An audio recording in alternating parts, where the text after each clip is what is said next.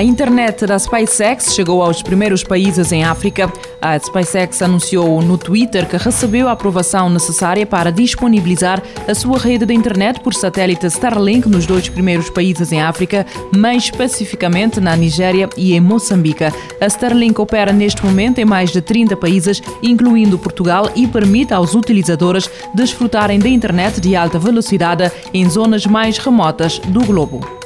Star Wars será novo jogo no próximo ano. Foi durante o evento dedicado à saga Star Wars durante o fim de semana que foi revelado oficialmente a continuação da Star Wars Jedi Fallen Order, o jogo desenvolvido pela Respawn Entertainment e considerado pelos fãs como um dos melhores da franquia. O novo título, de nome Star Wars Jedi Survivor, continua a seguir o protagonista Cal Kestis na missão de reconstruir a Ordem dos Cavaleiros Jedi. O enredo tem lugar cinco anos após os acontecimentos do primeiro título e deverá manter o estilo de jogabilidade. Star Wars Jedi Survivor será lançado em dois mil e vinte e três no P C e apenas nas consolas da nova geração da Sony e da Microsoft, com as antigas consolas das duas empresas a ficarem de fora. Significa isto que a produtora Respawn Entertainment conseguirá implementar em Star Wars Jedi Survivor algumas das principais funcionalidades das novas consolas, nomeadamente Ray Tracing e tempos mais rápidos de carregamento.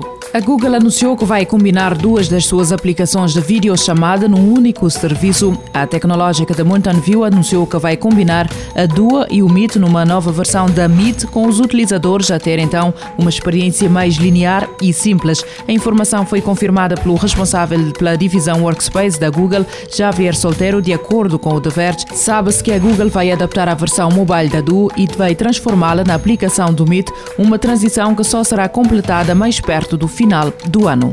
Em Portugal, um jovem empreendedor da Coimbra está a desenvolver um gestor de palavras passe seguro e cem por cento offline que cria um conjunto de senhas exclusivas para cada pessoa e é compatível com telemóveis, tablets e computadores. Em declarações à Lusa, o engenheiro informático Nuno Mota explica que este mecanismo, o Guardian, começou a ser pensado há cerca de um ano para dar resposta a uma necessidade pessoal. A solução passou por desenvolver um produto que criasse e memorizasse passwords que não estivessem memorizados numa cloud online e que que ao mesmo tempo funcionasse em todos os dispositivos, computador, tablet e telemóvel. Nuno Mota, de vinte e sete anos, revela ainda que está a trabalhar num outro dispositivo para tornar a internet mais privada, o Nexus, uma solução que lhe permita ligar a uma rede privada que está fechada entre os seus dispositivos. É um serviço semelhante a uma cloud, mas é privada, onde não corre risco que saia algo. Os dispositivos que constituem o Nexus criam uma rede privada entre si, disponibilizam alternativas a serviços convencionais protegidos dentro desta rede, só dando acesso a quem tiver acesso físico a um dispositivo relay.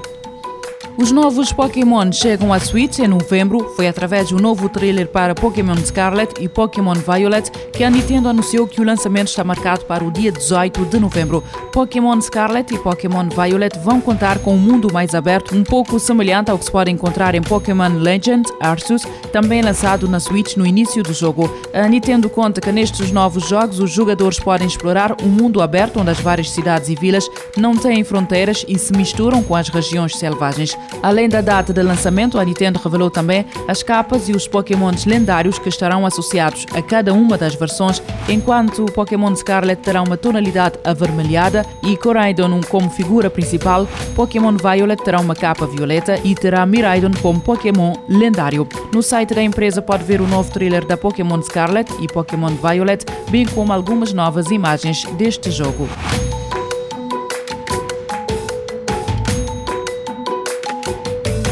Futuro agora, com o apoio da Agência Reguladora Multissetorial da Economia. Este programa está disponível em formato podcast no Spotify e em rádio morabeza ponto c v.